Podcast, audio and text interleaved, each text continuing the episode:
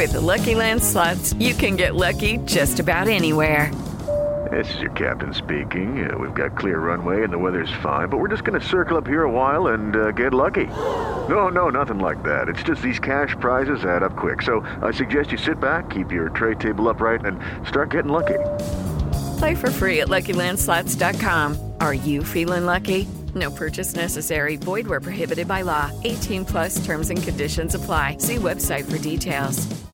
Governos são eleitos de maneira democrática e é lícito e legítimo. Eu acho que o Brasil fica com essa conversa é, é muita lei e pouca vergonha. Mas escuta, vamos deixar claro aqui. Na Jovem Pan, você ouve e entende a notícia com um time imbatível de comentaristas.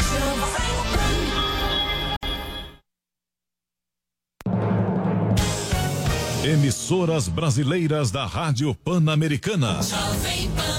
Jovem Pan São Paulo, AM ZYK 521, 620 kHz, FM 100,9 MHz. Jovem Pan News Brasília, ZYH 709, 750 kHz. Jovem Pan News São José do Rio Preto, ZYK 664, 900 kHz. Jovem Pan News Águas Lindas de Goiás, ZYR 232, 107,9 MHz e mais 80 afiliadas em todo o país. Você também pode ouvir a Jovem Pan no seu smartphone ou tablet através do aplicativo para iOS, Android e Windows Phone ou pelo portal jovempan.com.br. Jovem Pan, a rádio do Brasil. Jovem Pan. Pra cima deles, entrevistas, informação de bastidores. O time de comentaristas da Jovem Pan reunido para analisar os fatos da semana. Pra cima deles. Olá, muito boa tarde, seja muito bem-vindo. São pontualmente 16 horas, sexta-feira, e aí você sabe, é dia do nosso encontro marcado. Este é o Pra Cima deles, dia em que a Jovem Pan reúne os seus comentaristas, os seus convidados, para repassar os principais assuntos da semana. Aquele que, aquele assunto cabuloso, aquele assunto que foi notícia, aquele que o Supremo não deixa às vezes que seja notícia. Pois bem, hoje eu estou aqui na companhia do meu parceiro Caio Coppola. Tudo bem com você? Caio, as redes pediram, eu te convidei e você aceitou. É sempre um prazer estar aqui, Silvio, ainda mais então ilustre companhia. Exatamente. Também nos faz companhia hoje aqui o Paulo Ganini, deputado federal do Partido Novo, e a Carla Zambelli, deputada federal do PSL. Tudo bem com vocês? Muito obrigado pela gentileza de ter aceito o nosso convite. Obrigada pelo convite, né, Paulo? É, a gente que agradece, sempre um prazer estar aqui. Minha segunda vez aqui na casa, tô gostando. É isso aí. Vamos nessa, pessoal. Hoje, como eu disse, o diálogo será cabuloso. Tirem as crianças da sala, porque agora é hora de subir a tag pra cima deles. Pra cima deles. Eu abro o programa de hoje convidando você também a participar, a vir para cá, para nossa sala de estar, para nossa resenha, o nosso happy hour. Você participa usando a hashtag pra cima deles. Eu estou espiando tudo aqui do meu celular que vocês estão escrevendo, tanto no Twitter como no Facebook. Você também pode participar. Quem nos acompanha em vídeo pelo YouTube, essa é a Jovem Pan, a rádio que virou TV, também participa pelo WhatsApp 9 31 17 0620, sempre com o DDD 011. Vamos lá, vamos ao primeiro assunto do dia. Uma reportagem do Estado de São Paulo, publicada nessa sexta-feira, informa que um líder da facção criminosa Primeiro Comando da Capital, PCC, flagrado em telefonemas que fazem parte de uma operação da Polícia Federal, é, afirma que quando o PT estava no poder, abre aspas, mantinha um diálogo cabuloso, fecha aspas, com o partido. Agora, os entendedores entenderam justamente a minha brincadeira na abertura do programa, mas não foi só. Nessas conversas, eles também se queixam do ex-juiz da Lava Jato, atual ministro da Justiça, Sérgio Moro. Diz a declaração obtida pela operação cravada da Polícia Federal. Um e aí vem um palavrão que esse programa não permite reproduzir, que veio para atrasar. É assim que ele se refere a Sérgio Moro. Caio Coppola, começo com- então com você. Esse é um assunto árido, estamos mexendo num vespeiro, mas antes. A minha memória, e aqui minutinhos antes de começar o programa, a gente aqui no corredor eh, debateu. Não é a primeira vez que PT e PCC aparecem na mesma página de jornal. Há alguns anos, o então deputado estadual Luiz Moura, do PT, aqui da Assembleia Legislativa de São Paulo, foi flagrado pela polícia numa garagem de vans da Transcooper. Ele era presidente de honra dessa cooperativa de vans, reunido com integrantes do PCC. Custou-lhe o mandato, depois ele deixou o partido. Caio Coppola, vai daí.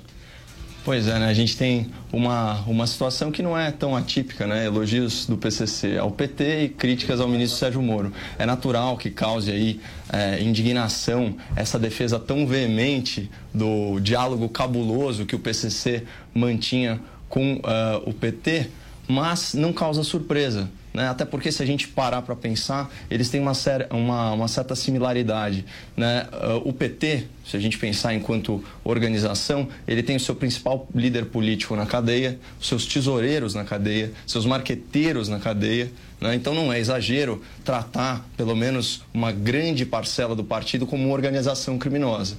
Então aqui você já tem um primeiro ponto de conexão entre PT e PCC também não causa surpresa a aversão né, do primeiro comando da capital ao juiz Sérgio Moro.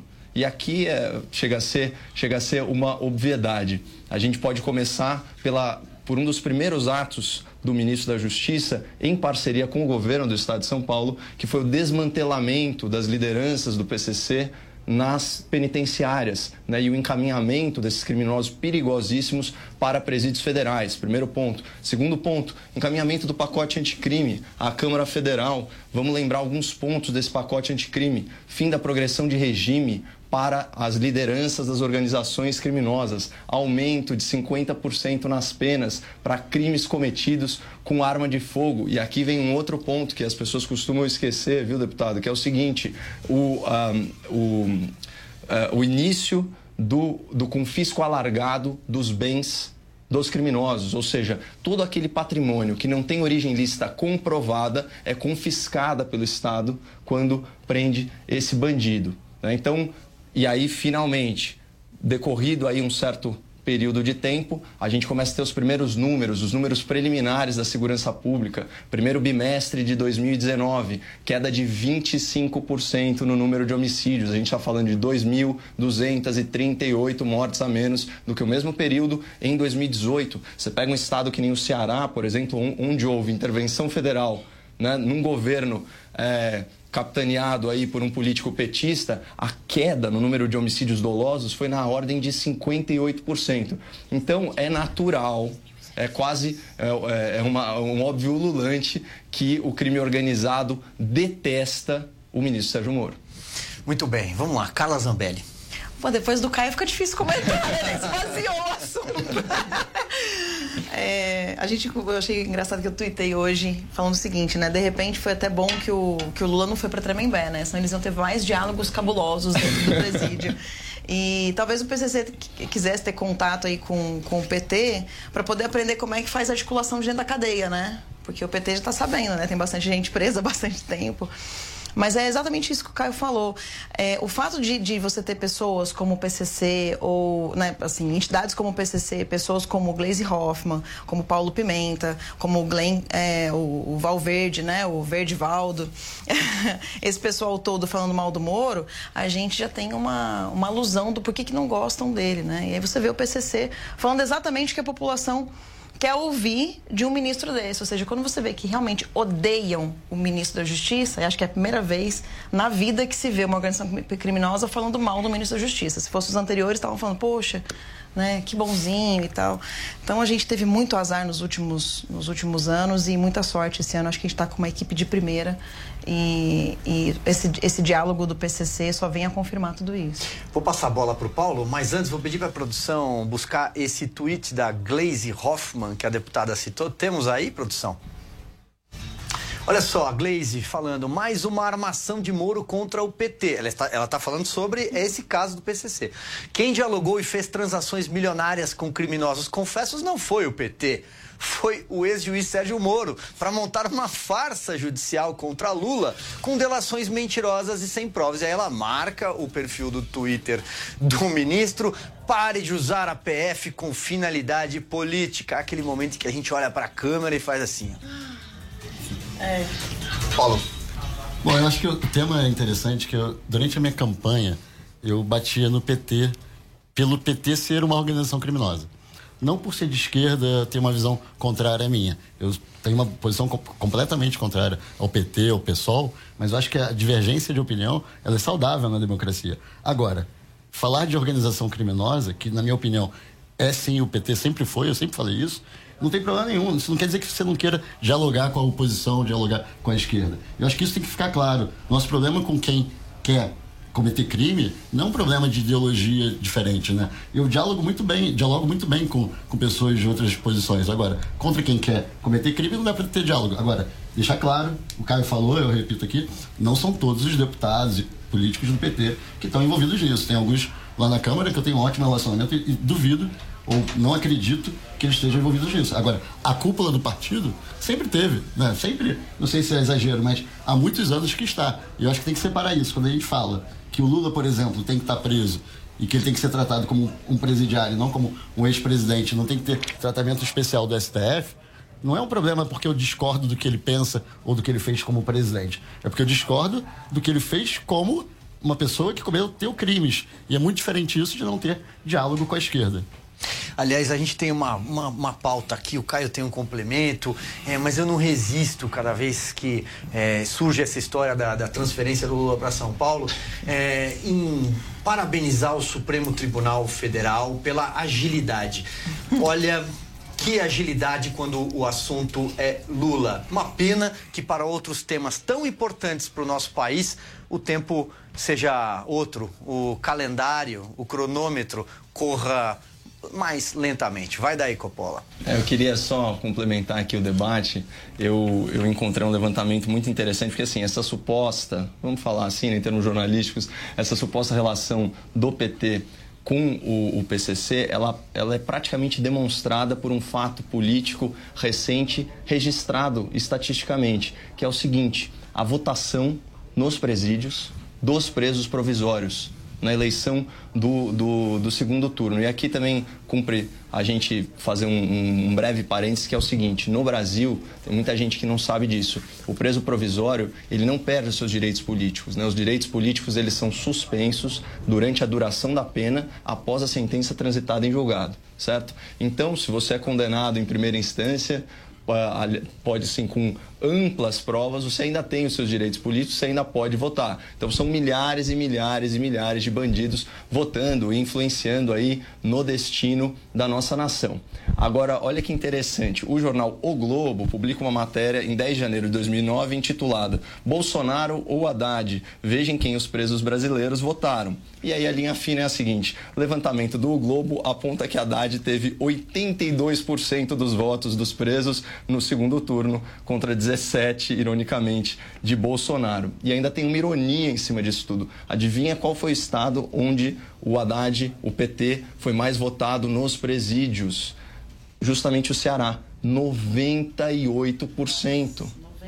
Então, assim, é, não há dúvida de que o PT é sim o partido predileto, ou era o partido, até ontem, o partido predileto dos bandidos, e o Haddad foi o candidato da criminalidade para a presidência da República, e não poderia ter sido diferente, porque é justamente essa esquerda, e aqui a gente sai do campo da polícia para o campo da política, que defende o quê? Relaxamento de prisões, abrandamento da pena e toda uma doutrina penal e prisional baseada na bandidolatria, ou seja, o criminoso como protagonista da relação social e as vítimas que se cuidem.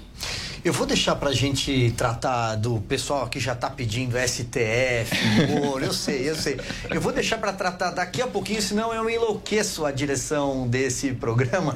É, eu queria entrar um pouco, aproveitar a presença aqui de dois deputados federais para tratar um pouco de agenda legislativa. É, afinal de contas, a reforma da Previdência deixou a Câmara e agora está na casa ao lado, no Senado Federal. Eu queria primeiro a avaliação de vocês, é, começando por você, Paulo. Então, é, desse, dessa saída, você acha que é, te surpreendeu o placar dessa segunda votação? Era favas contadas é, é, mesmo? E aí já vou embarcando aqui um combo de perguntas para vocês é, responderem. Vem aí a reforma tributária? Anda ou não anda? E o Rodrigo Maia, hein? É o pai da criança mesmo? Só que coisa, não. é. Bom, começando sobre a reforma da Previdência, eu acho que o placar do segundo turno já era esperado até por causa do primeiro turno, né? Foi um pouquinho mais baixo, mas acho muito por causa de algumas faltas e acho que eram dois deputados que mudaram e um que não votou, né? mas eu acho que a gente é, foi um momento importante. Você falou, ah, já eram favas contadas. Eu brinquei o seguinte. Quem será? Interrogação. Quem será, né? Quem será? Mas foi uma pessoa que teve um papel muito importante na comissão. A gente não pode é, deixar de falar sobre isso. Agora, o placar do segundo turno, na verdade a votação do segundo turno, era como se você estivesse jogando uma final de campeonato e tinha dois jogos. O primeiro jogo foi 8 a 1 e o segundo, que era o que ia garantir o resultado, na verdade, já estava praticamente resolvido. Né? A gente foi para a segunda votação, acho que meio nesse clima. Tanto que a comemoração, ela foi muito mais no final do primeiro turno do que agora. Agora parecia que a gente estava só cumprindo tabela, né? Ali, o clima ali era muito de, ah, vamos votar, que é protocolar e ponto. Né? Agora, eu acho que foi uma reforma boa. Eu esperava até um pouco mais, acho que capitalização tinha que estar, estados e municípios, gatilho automático da idade mínima, da idade mínima de aposentadoria, tudo isso poderia estar, mas eu acho que foi a, a reforma possível, né? Comenta pra gente é, sobre o destaque do novo que não, que não logrou êxito lá. Pois é, a gente foi o único dos oito destaques que tentava melhorar o impacto fiscal. Os outros todos eram para piorar a reforma, né? Sim. Esse era o único que é, melhorava. E acho que foi uma questão política, né? Tinha um entendimento do governo, com a base aliada, com o Centrão, com todo mundo, que a reforma tinha que ser mantida aquela que tinha sido passada no primeiro turno. O Novo não participou desse, desse acordo, então a gente falou, vamos tentar melhorar a reforma mais uma vez. Infelizmente não conseguimos, tivemos é, poucos votos favoráveis, mas era um destaque que queria acabar com uma das regras de transição, justamente a regra de transição que foi incluída na comissão e voltava para o texto original do Paulo Guedes, do Bolsonaro, o texto que chegou na Câmara. Então, nosso destaque era esse. A gente não queria criar nada, até porque não dá no segundo turno, você não consegue criar nada, você só consegue tirar do texto. E a gente tirava justamente isso. E aí foi interessante que o pessoal do PSOL ficou batendo na gente, como se a gente estivesse atacando os professores. Essa é a estratégia de marketing. Por quê? Esse, esse destaque, ele atacava todo, todos os funcionários públicos que entraram antes de 2013, que teriam uma, uma regra de transição muito mais branda, e alguns do, do serviço eh, da iniciativa privada também. Era 70 bilhões do serviço público e 30 bilhões da iniciativa privada. Professor tinha nesse meio? Tinha, mas muito pouco.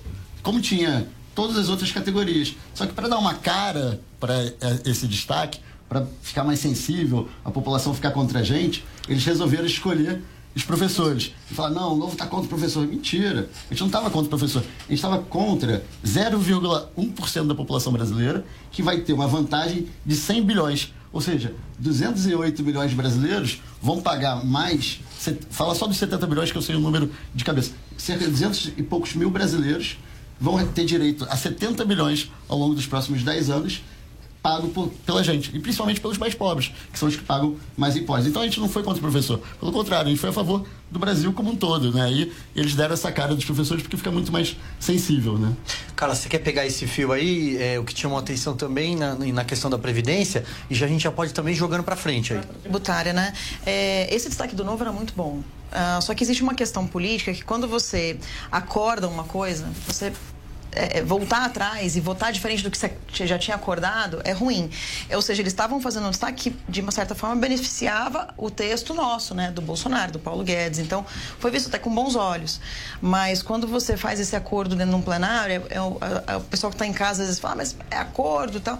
Não é uma coisa ruim. É, é algo que você tem que cumprir. E palavra é uma coisa que, se político dá uma palavra e chega lá na hora não cumpre, dá a impressão que você quer se auto-beneficiar e não, não quer é, é, dar, dar sua palavra de fato. Então, mas era um, era um destaque bom. Inclusive, o Luiz Felipe de Orleans Bragança votou com vocês. Eu quase votei, Ele- mas eu achei melhor cumprir o acordo, porque eu já tinha votado contra os professores no primeiro turno. Os dois que votaram com a gente foi ele e o Paulo Eduardo Martins. Ah, tá. Foram, foram os dois, né? Os dois, né? É, agora, em relação à tributária, a gente tem várias, várias reformas, né? Tem uma, uma reforma que está no Senado, que é do Rauli.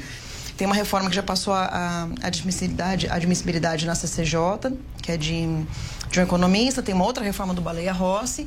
E aí o que o Paulo Guedes quer fazer é juntar todas essas reformas né? e, e propor algo que faça diferença de fato. Então, ah, tem a unificação de alguns impostos federais, você tem ah, o imposto sobre consumo e, e mais algumas mudanças. A gente tem que tomar cuidado para não ficar só num campo dessas, dessas questões. Porque se você só de, aumenta, ah, só, só concentra o imposto sobre consumo, tem uma, uma- um pessoal que ganha menos e que vai ser prejudicado. Se você joga. ahn, só, por exemplo, para a questão de, de unificação de impostos, você também tem um outro problema. A gente vai ter que tratar. Nós temos mais de 80 impostos no Brasil. né? Acho que são 92, se não me engano. O Paulo deve saber melhor do que eu. O, a gente está tendo aula ainda sobre isso, né? não é uma área que eu, que eu atuo. Eu vou atuar mais na, na parte de processo penal, que inclusive é uma outra coisa que é muito importante também para a população, para o governo Bolsonaro, para quem votou no Bolsonaro, que é o Código de Processo Penal que vai, vai passar por uma revisão agora na Câmara. E, e a gente está com um bom relator, que é João Campos, mais um presidente da, da comissão, que é super garantista, que é o Fábio Tradi, que inclusive fez um discurso assim, super inflamado a favor do Lula no- na última sessão. Então, a gente fica bem preocupado com isso, e porque também ele faz parte do pacote anticrime e votou contra a prisão em segunda instância, junto com o pessoal do PT, do PSOL. Pois é, mas esse pacote parece que tá difícil, Ali né? no grupo de a má trabalho- vontade dos parlamentares com o pacote anticrime é impressionante, né? É. E a gente até sabe por quê, né? Muitos deles estão enrolados até o pescoço com denúncias, com inquéritos, com investigações e outros simplesmente são apadrinhados pelos que estão enrolados por aí. Ô, Caio, me diga uma coisa. É, eu sempre gosto de dar uma forçadinha na política, que é minha praia, e, eh, temos dois deputados aqui e um comentarista, você. É, o Rodrigo Maia também anda falando bastante por aí, né? Resolveu atacar o presidente da República. Gratuitamente. É, e, e isso tensiona de alguma forma a relação que nunca foi boa. E cada vez mais eu acho que ele está de olho em 2022. É De olho no quê, né? A- Alguma coisa ele quer. A representatividade dele é, é mínima, né? Se você considerar, a gente está falando de um, de um parlamentar eleito com 74 mil votos, até seria uma votação expressiva se ele não tivesse usado aí 700 mil reais de verba pública para isso. A gente está aqui com o deputado Paulo Ganimi, que não usou um centavo de Eu direito. também. E a, e a deputada Carla Zambelli, ambos não usaram um centavo de direito público e ocupam a mesma cadeira e de forma, a meu ver, infinitamente mais legítima, porque não tem cabimento nenhum ah, o financiamento público de partidos e campanhas eleitorais. Agora, ah, o Rodrigo Maia, ele parece que está aí numa, numa jornada, em parceria com, com a mídia adesista ao parlamentarismo, ao parlamentarismo branco, de assumir a paternidade da reforma da Previdência, o que é uma imprecisão tremenda e atenta contra a realidade, pelo simples fato de que Rodrigo Maia existia em 2017 e 2018 como presidente da Câmara, Rodrigo Maia e o seu Centrão, certo? Que é a banda que ele toca. O Centrão também existia em 2017, também existia em 2018. Então, a variável determinante para aprovação da reforma da Previdência certamente não é Maia, tampouco o Centrão. E vamos lembrar que, à época, o que era praticado no Brasil, o arranjo de poderes, era o que se chamava de presidencialismo de coalizão, que era basicamente a presidência da República repartindo o bolo do governo Presidencialismo de corrupção também. caso. Também é. O, o Silvio está menos polido que eu hoje. E esse presidencialismo de coalizão era, era o presidente da República repartindo o bolo ou repartindo o butim entre as lideranças partidárias. O governo Bolsonaro não fez isso. Ele fez indicações técnicas e mesmo os quadros que são egressos aí da vida política são ou da predileção do, do presidente ou indicações de bancada, portanto, suprapartidários.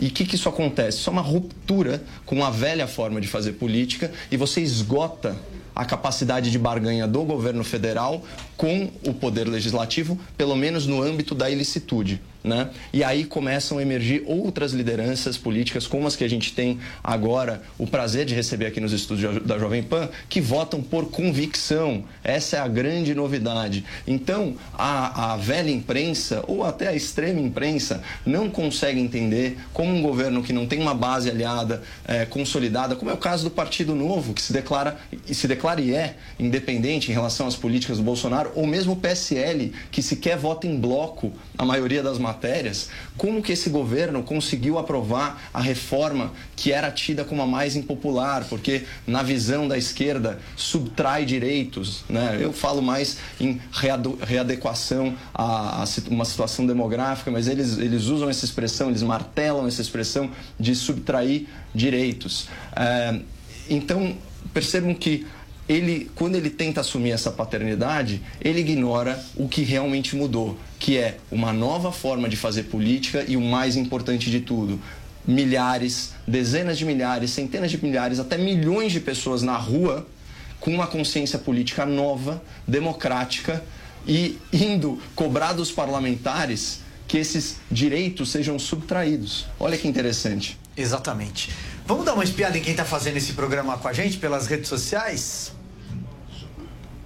Pelo Twitter, o Anderson tá dizendo: Fala Silvio, deputada Carla, avisa o Caio para ele descer pro play e aderir ao Twitter. Caio, Olha todo- só. toda semana pô, vem pro Twitter. Estou sendo, de acu- ah, sendo acusado de covardia digital já, viu, Silvano? Não, não, foi carinhoso. Vamos lá, mais, mais tweets. Rogério Araújo pergunta para o futuro governador Paulo Ganimi, 2022, confirmado ou não? Paulo, sim ou não? Não pode, não, Paulo, sim ou não? Quem sabe? Opa! Olha só. Vamos lá, mais tweets, produção. Carla Zambelli, qual será a posição do PSL sobre o fundo eleitoral de 3,7 bilhões? Boa pergunta, quer responder, deputada? Bom, eu Você sou tá con- respondendo quem, quem, de volta lá, por favor, produção, eu não peguei o nome. O Gabriel, Gabriel. Oliveira. Gabriel, eu sou contra o fundo eleitoral, sempre fui. Inclusive, um dos motivos de eu virar deputada federal foi porque eu acompanhei aquela votação de outubro de 2017, que aumentava o fundo eleitoral para 1,7 bi, agora queria aumentar mais ainda. É, eu fui eleita sem nenhum centavo de dinheiro, dinheiro público, eu sou contra o fundo eleitoral e fundo partidário. Agora, eu não posso falar pelo PSL como um todo, porque eu não sou líder nem vice-líder, mas eu acho que a grande maioria dos deputados são contra, sim. É, não só o aumento, como contra o fundo em si. É que acabar com o fundo é uma- um projeto um pouco mais ambicioso. O que a gente pode, com certeza, votar, e acho que aí 100% vão votar, é contra o aumento desse fundo. Pois bem, temos mais mensagens? Vamos interagir? O Eduardo, esse sim é o papo cabuloso do bem. Aê, captou a minha mensagem. Pergunta do dia, Ingrid Helena. O que precisa para esse programa maravilhoso ser diário? Oh, muito obrigado, Ah, muito obrigado, muito obrigado. Olha só, muita gente também pelas redes sociais ao longo da semana me pediu para exibir mais uma vez uma. Não tem mais, tem mais. A Amanda Direito. Será que o PCC se sentiu envergonhado de ter comprado o PC? Ó, a deputada já respondeu. Olha, aqui eu tenho que deixar um, um beijo Diga, pra, Caio. pra Amanda, ela é sempre muito querida, sempre defendendo aí a- a- as minhas posições na rede nas redes sociais. Eu tenho oportunidade de agradecer todo o carinho e todo o engajamento dela aí nas Mas redes. como é que você sabe se você não tem Twitter?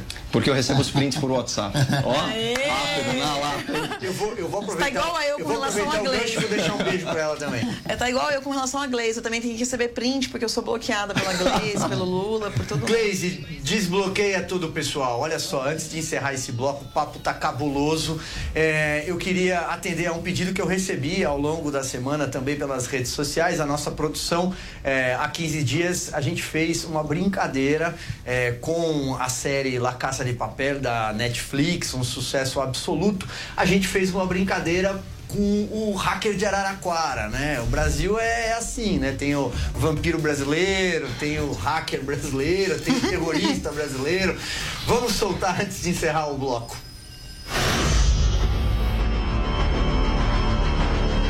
Todos los que entiendan esta máscara como un símbolo de resistencia también entenderán el motivo de nuestra vuelta.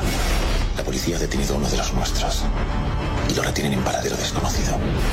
No teníamos intención de volver, pero ante esta situación nos vemos obligados a reaccionar. Y esta vez la vamos a hacer a lo grande.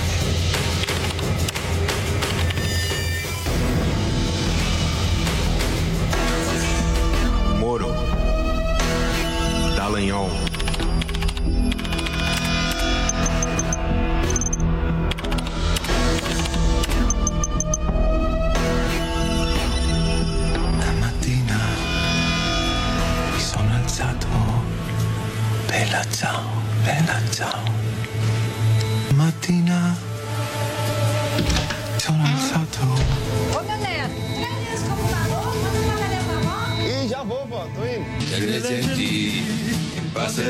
Casa de Araraquara. Pra cima deles. deles. Jovem Pan.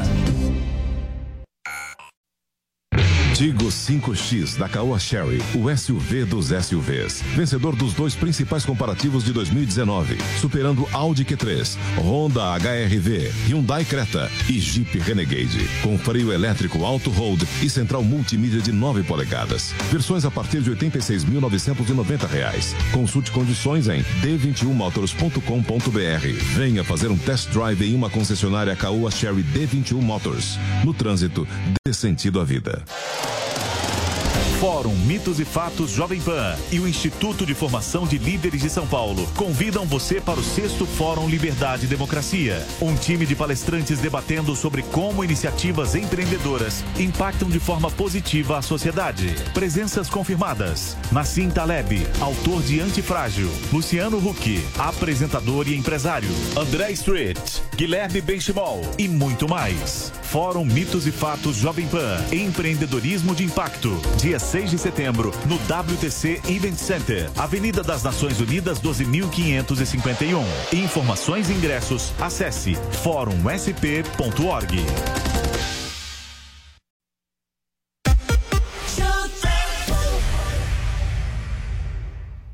Ouça a Jovem Pan a toda hora e em qualquer lugar.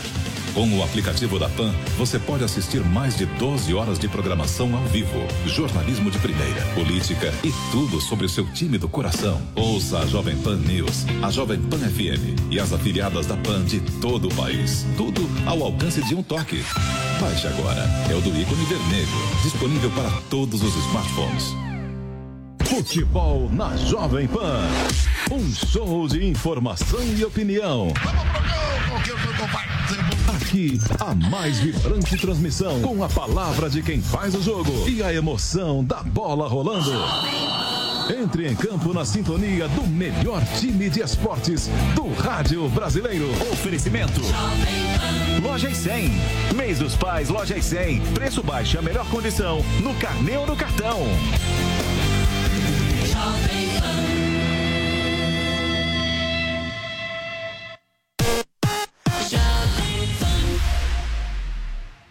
Você pode ser avisado todas as vezes em que o seu jornal ou programa favorito da Jovem Pan começar a ser transmitido pelo YouTube. É muito fácil. Basta pesquisar pelo canal Jovem Pan News na barra de buscas do YouTube. Entre na página e clique no botão Inscrever-se no canto superior direito. Na sequência, clique no ícone do sininho. Pronto! Você vai ser avisado toda vez que uma nova transmissão começar e vai ficar ainda mais perto da Jovem Pan. Pra cima deles. Pra cima deles. Jovem Pan. Estamos de volta, este é o Pra Cima deles. Toda sexta-feira, 16 horas, a gente tem um encontro marcado de uma hora até as 17, repassando os principais assuntos da semana, subindo a tag Pra Cima deles. Hoje eu tenho a parceria do Caio Coppola, tenho a presença do deputado Paulo Ganimi e da deputada Carla Zambelli. Sigo interagindo com você aí, tanto pela tag nas redes sociais, quanto pelo WhatsApp da Jovem Pan, se você preferir mandar um vídeo pra cá, pra 9 31 17 0620, sempre com o DDD 011 aqui de São Paulo. Vamos ao assunto mais cabuloso da semana, portanto, e são vários, né? Porque o ministro Sérgio Moro segue no olho do furacão. O Supremo Tribunal Federal apertando o cerco e também contra o procurador Deltan Delagnol, chefe da Lava Jato em Curitiba.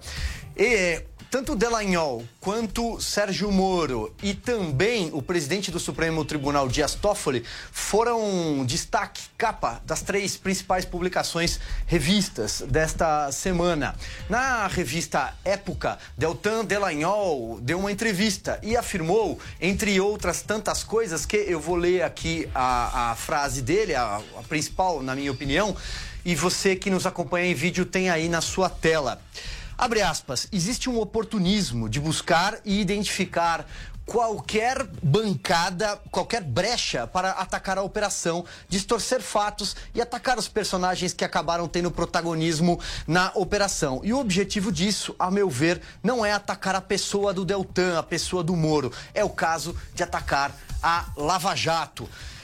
Presidente Jair Bolsonaro também se pronunciou sobre esse cerco a Sérgio Moro depois do vazamento da carga roubada pelo Intercept, obtida pelo Intercept eh, PT.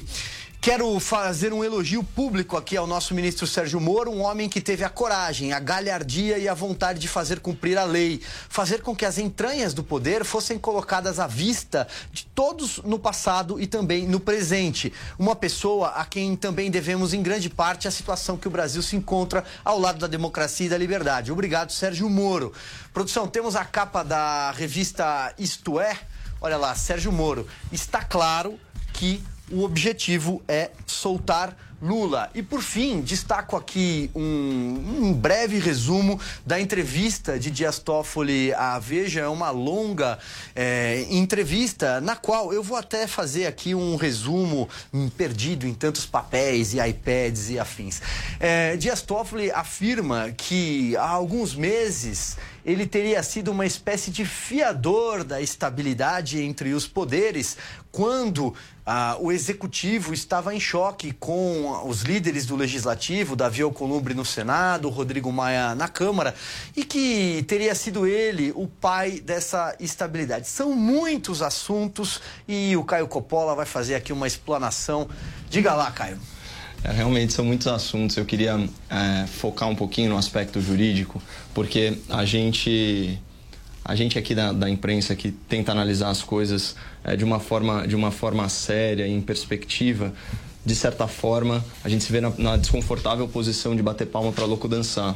E o caso Vaza Jato é daqueles em que você tem é, os fatos contra as narrativas na guerra de informação que orienta ou que desorienta o, o debate público. Eu peguei aqui a minha colinha para ler ipsis literis, né, os artigos do Código de Processo Penal, especialmente, mas é muito importante, eu queria focar aqui os comentários sobre na, nas últimas declarações do ministro Gilmar Mendes, né, que se notabiliza não só por ser o prócer né, da doutrina laxativa, que solta tudo e todos. É o Gilax, né? Por isso que é à toa que é. o boneco dele chama Gilax. Gilax.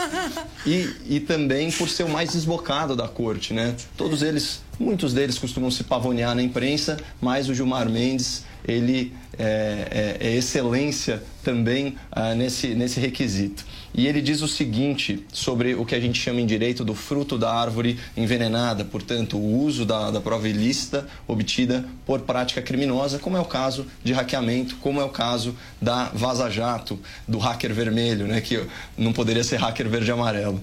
Vamos lá. Ele diz o seguinte: há uma jurisprudência em alguns casos em que se diz a prova, mesmo ilícita, em alguns casos, serve para isentar determinada sanção ou inocentar alguém. Aí ele imediatamente é perguntado, pergunta óbvia decorrente disso, isso caberia ao caso de Lula? Ele diz, em tese, pode ser. Claro que, para variar, ele diz isso em desafio ao texto constitucional. Né? Na verdade, se você pega o Código de Processo Penal, artigo 157, ele fala o seguinte, abre aspas, são inadmissíveis, devendo ser desentranhadas do processo, as provas ilícitas, assim entendidas as obtidas em violação a normas constitucionais ou legais. Então, é, é um, é um artigo do Código de Processo Penal que remete à Constituição, que no artigo 5º, inciso 56, fala, são inadmissíveis no, no processo as provas obtidas por meios ilícitos, especialmente aquelas que violam direitos e garantias fundamentais, como é o caso da intimidade e a privacidade, certo? E aqui a questão dos direitos humanos é muito importante, porque é, toda argumentação, para ela ser consistente, ela tem que resistir ao, ao extremo. Né? Então, se a gente passa a tolerar o uso de provas obtidas pela violação da intimidade, da privacidade, a gente também poderia admitir a prova obtida por meio de tortura. Vamos logo torturar o Deltan Dallagnol e descobrir todas as mensagens, especialmente aquelas que não têm nenhum interesse público e são noticiadas pela mídia, como, por exemplo, ele falar para a esposa dele que foi aplaudido ao final de uma palestra. Qual o interesse público dessa mensagem? Mas, enfim. Uh, aqui, como, como contra-argumento a essa visão do Gilmar Mendes, uh, vamos lá. Quando ele fala que existe a possibilidade de considerar essas provas ilícitas? Primeiro, essas provas, e vamos falar especificamente do caso Lula triplex, tá? Essas provas, nenhuma delas inocenta o réu, inocenta o Lula. Elas não acrescem, não modificam e não subtraem as provas juntadas aos autos. Segundo, segundo ponto. A sentença condenatória do Sérgio Moro, que aliás foi proferida em julho de 2017, portanto não tem nenhuma relação com o governo Bolsonaro, certo? A não ser que ele tivesse uma máquina do tempo. Essas, essas provas elas foram corroboradas e a sentença foi corroborada, foi confirmada pela instância superior, certo? Então, Tribunal Regional Federal e depois pelo Tribunal Recursal, o Superior Tribunal de Justiça. Né? E finalmente essas provas não existem, porque são transcrições da imprensa. Glenn Greenwald já avisou que não submeterá o material à perícia judicial, certo? Então, un... os únicos arquivos que existem são aqueles apreendidos com o hacker vermelho, certo? Que de maneira duvidosa, temerária, foram aí copiados para o Supremo Tribunal Federal. Só que examinar esses arquivos significaria novo crime, que é a violação da intimidade de mais de 1.100 vítimas de hackeamento. Portanto, é um grande absurdo isso que o Gilmar Mendes está falando. Com certeza. Carla Zambelli, vamos lá, pegando o fio aí. Pegando o fio do, do, Caio. do Caio, eu também trouxe minha colinha, que o que você falou a respeito da, não só do, do fato dele ser o juiz laxativo, né? Não é à toa que a gente deu o nome do boneco dele de Gil Lax, é, mas também o fato dele, dele quebrar várias vezes a lei orgânica da magistratura. Né? Artigo 1, uh, 36 é vedado ao magistrado manifestar por qualquer meio de comunicação opinião sobre processo pendente ou em julgamento uh, uh, seu ou de outrem. E aí também são deveres do magistrado tratar com urbanidade as partes, os membros do Ministério Público, os advogados, Nossa. etc. São duas aí, é, dois artigos da Lei Orgânica de Magistratura que ele praticamente cospe em cima, né? Todos os dias. É só para ilustrar com uma frase do ministro Gilmar Mendes, viu, deputado? É o seguinte: é, eu acho que a, a, senhora se refere inclusive a isso. Tudo, a frase do Gilmar Mendes: tudo indica, eu acho que nós tínhamos uma organização criminosa Exato. para investigar. Tá aqui, ó. Ele chamou os procuradores da organização criminosa. É. Organização criminosa. Ele usa também uh, xingamento, né? Ele, ele é de uma falta, é de uma falta de respeito que ele faz. Ele parece aquele típico juiz que assim, ah, estão prendendo, vou soltar. Né? Inclusive, hoje no, no Twitter eu comentei. Parece assim que ele está de férias, porque, afinal de contas, o Ike Batista foi preso ontem e ficou 24 horas preso. Né? Então, é quase um, quase um milagre Gilmar Mendes não ter soltado ainda o Ike, é, que é uma das pessoas também que são protegidos aí dele. E a gente está eu assinei três pedidos de impeachment dos ministros do, do Supremo que estão correndo, estão na mão aí do Davi Alcolumbre e tanto do, do Posso discordado na mão? Tá quase na gaveta já. É verdade, Silvia, é verdade. Acabou a vontade ali com para fazer isso andar, hein, deputada? Ah, não tem, não tem. Não tem vontade. Teve uma reunião recente de 12 senadores justamente para pressionar o Davi Alcolumbre para ele pautar, entre outras coisas, esses pedidos de impeachment. É. Então eu espero que isso cria alguma pressão para que isso aconteça, né? Porque o, STF está fazendo direto tudo, né? Ele está tá indo sempre contra toda a vontade da população. Aí você fala, ah, tá bom, mas a população está toda errada. Ok, então vamos ver o que, que o STF deveria fazer enquanto entidade. E também está fazendo errado, né? Está descumprindo a lei orgânica da magistratura, está descumprindo a Constituição, está é, tá opinando onde não deve opinar, está transbordando o seu próprio poder, né? Então legislando, criando tipo penal uh, de crime de homofobia quando não existe lei é, o STF está todo errado. É realmente uma vergonha, né? Aquele, aquela, aquela hashtag, né, STF Vergonha Nacional, realmente faz bastante jus. E só Acima o ministro do STF, é, só Deus. É, e, e é. só o ministro Barroso, e olha só, né? É um ministro progressista que eu já critiquei com veemência. Só o ministro Barroso se manifestou na direção correta da devida aplicação do direito e também com sentido de proporção, né? E falou que o episódio da, da Vaza Jato era uma fofocada em palestra só Foi. o ministro Barroso. Então a gente tem que ele. reconhecer aqui, mesmo sendo um ministro que a gente critica muito né, na área dos costumes, área dos ele, já, ele já é. deu declarações aí absurdas no sentido da legalização, inclusive da cocaína, mas é, no, no, no, tocante aí ao combate à corrupção, ele, ele tem sido muito, muito firme e foi vocal. Esse papel caberia ao decano, né, caberia ao Celso de Mello reorientar a corte né, no sentido, mas, mas o, o, o STF ele está ele tá embarcando nessas, nessas narrativas, provavelmente por, é, enfim, razões ulteriores que a gente desconhece, mas desconfia. Eles devem estar todos envolvidos, né? Todos estão envolvidos. Eu desconfio bastante. Diga você, Paulo.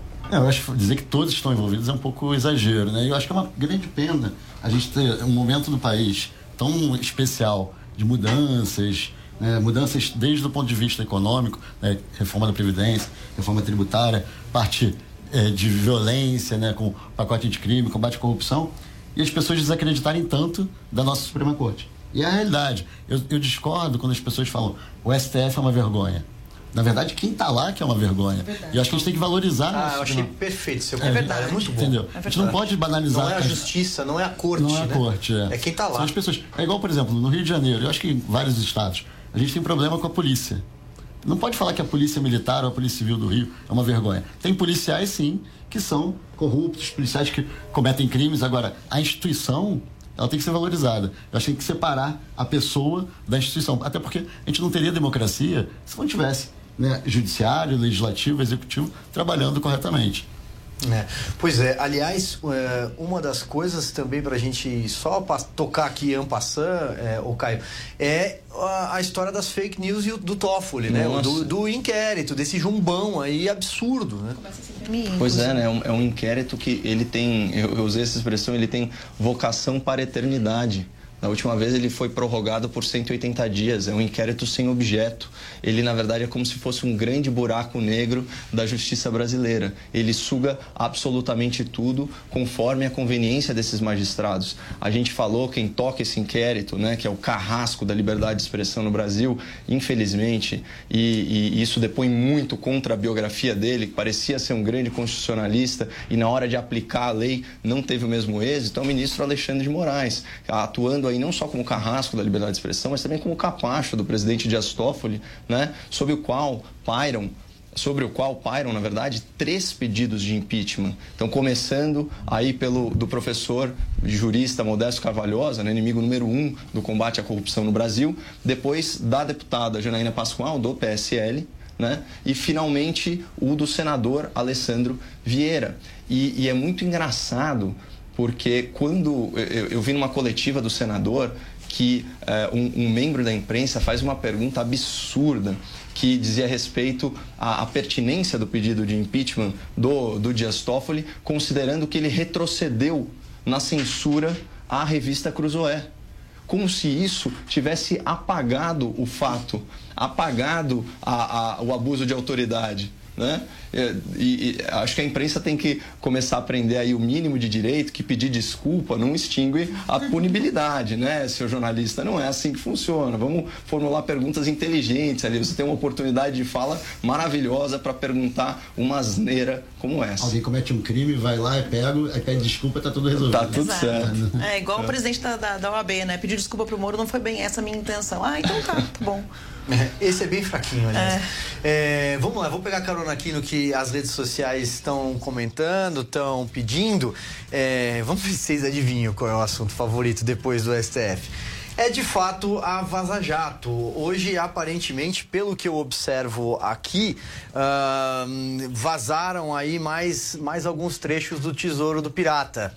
É, e nessa carga roubada, parece que agora sobrou até para Raquel Dodge, que era vista como uma espécie de inimiga interna da Lava Jato. Isso vazou agora há pouco.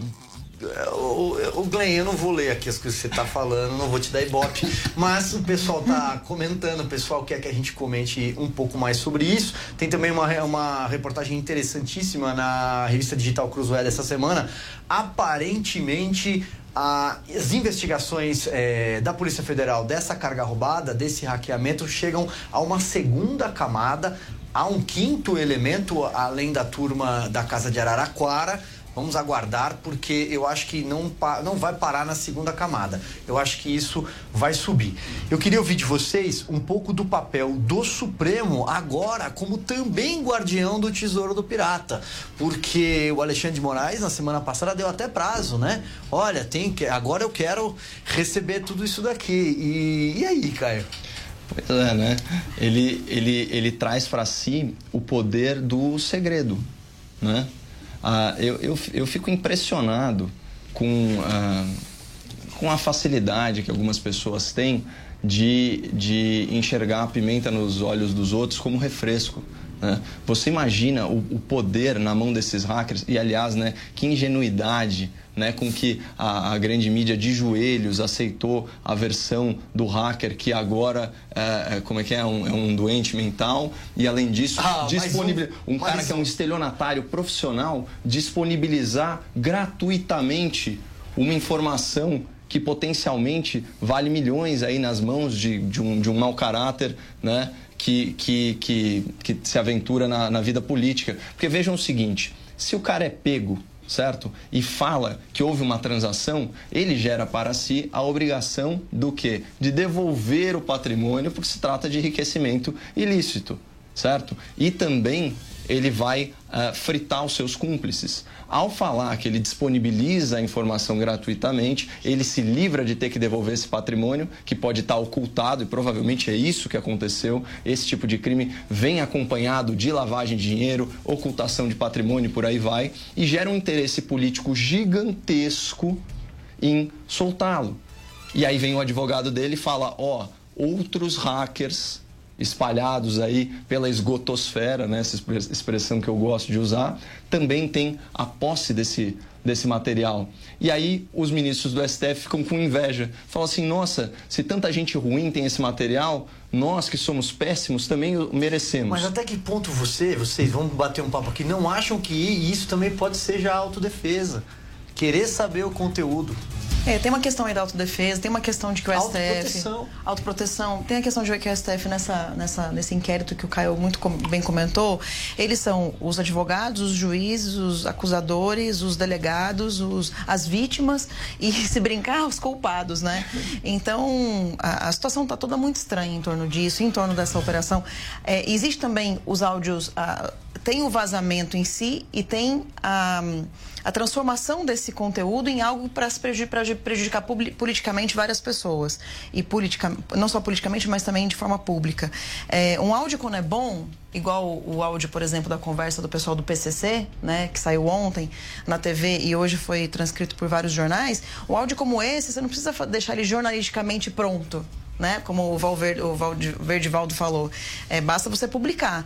Quando eu disse para o Verdivaldo na, na comissão, falei assim, eu te, eu te desafio a mostrar os áudios aqui agora.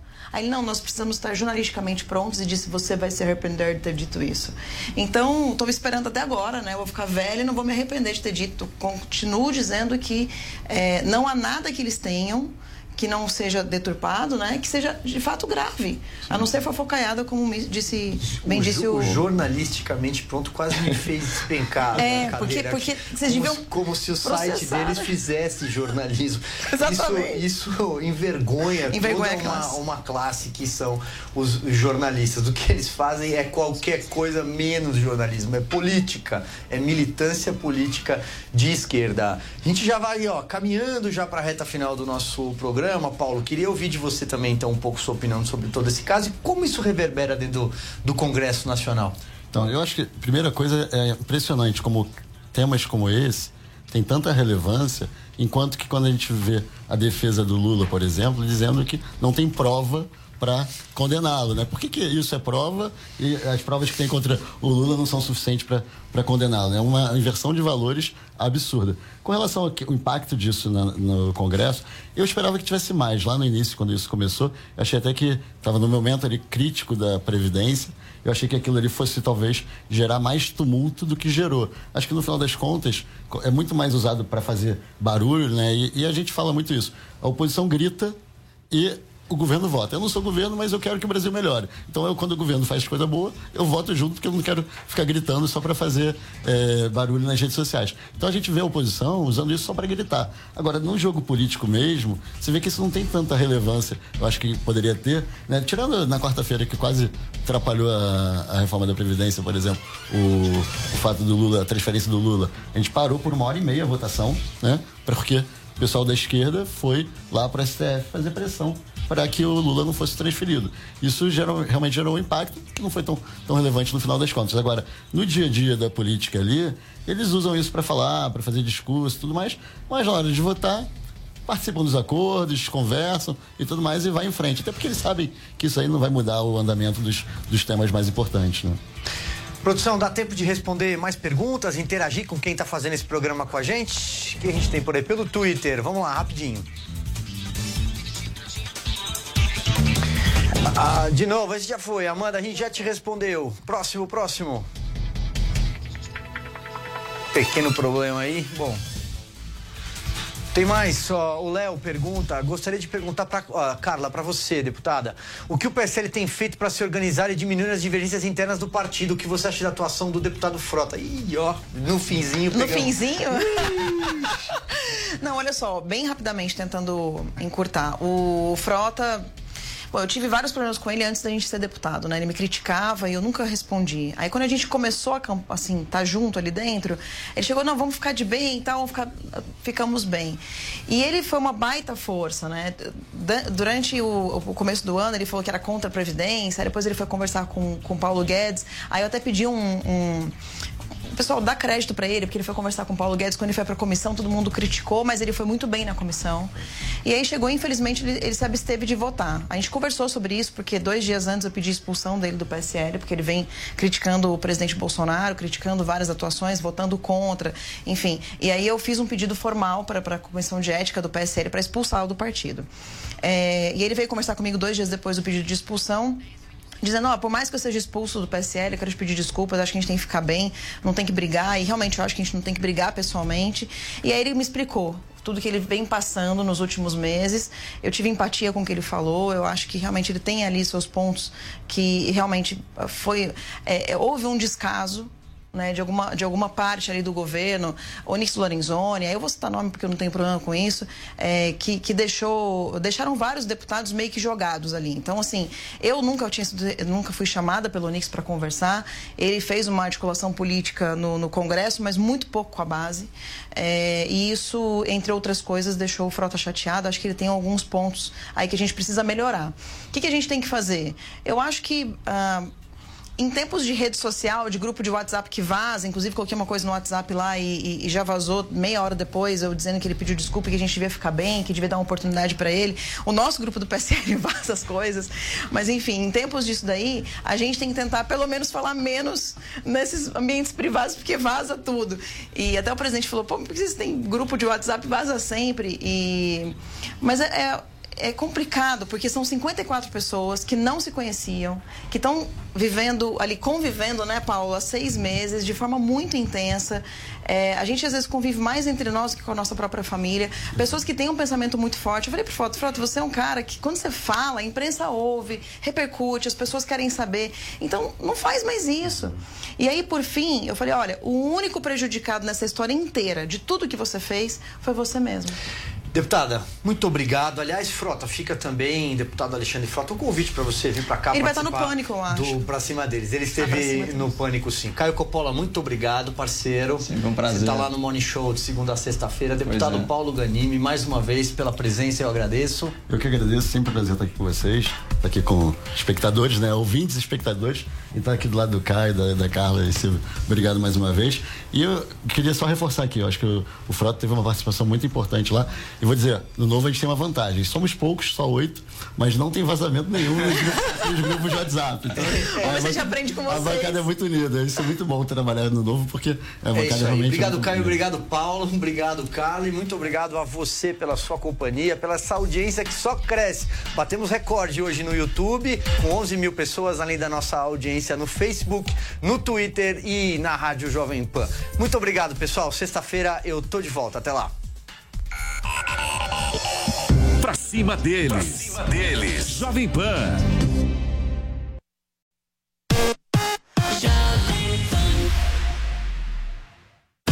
Aconteceu? Está aprovado. Votaram sim. Passam pelo microfone Jovem Pan.